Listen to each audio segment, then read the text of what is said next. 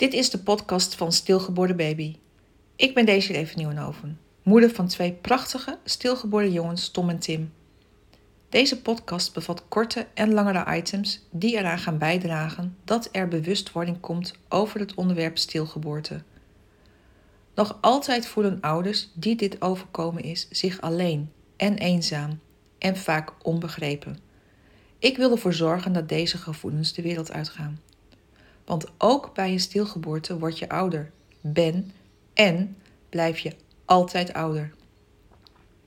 In deze aflevering heb ik het over: doe niet zo egoïstisch.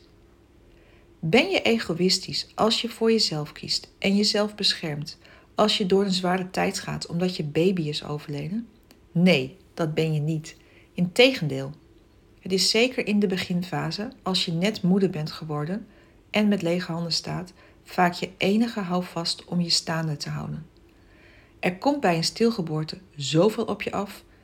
Je wordt gedwongen over dingen na te denken en zaken te regelen waar je überhaupt nog nooit bij hebt stilgestaan of over hebt nagedacht. In plaats van geboortekaartjes moet je rouwkaarten uitzoeken. En kraambezoek wordt condoleancebezoek.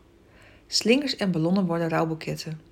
Cadeautjes die je normaal gesproken krijgt worden, als je geluk hebt, ingevuld op een andere wijze. Mensen in jouw omgeving gaan boodschappen voor je doen, eten voor je koken of andere praktische dingen regelen. Dat is troost geven in plaats van cadeaus. De blijdschap verandert in intens verdriet en je geluksgevoel wordt ondergedompeld in diepe rouw. En ga zo maar door. Mag je jezelf egoïstisch noemen als je grenzen stelt en je rust zoekt?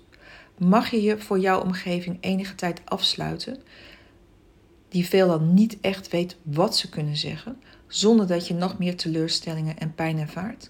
Of dat familieleden, vrienden of kennissen onnadenkend dingen zeggen die pijn doen, die er andere voorbeelden bij halen? Je zit gewoon niet te wachten op opmerkingen als: de neef van mijn vriendin heeft het ook meegemaakt. Wil je echt begrijpen waar jouw naaste doorheen gaat? Lees of luister dan eens mijn boek Stilgeboren.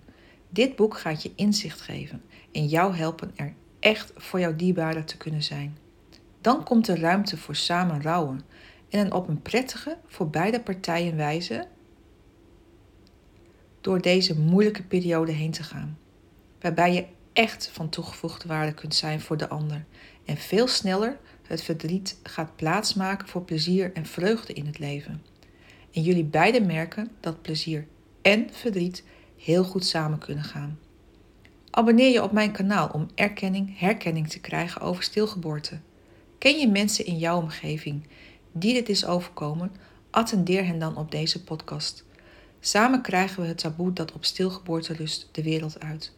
Wil je meer weten over stilgeboorte en door welk proces je als ouder heen gaat? Lees of luister dan mijn boek. Het boek is te bestellen op stilgeborenbaby.nl.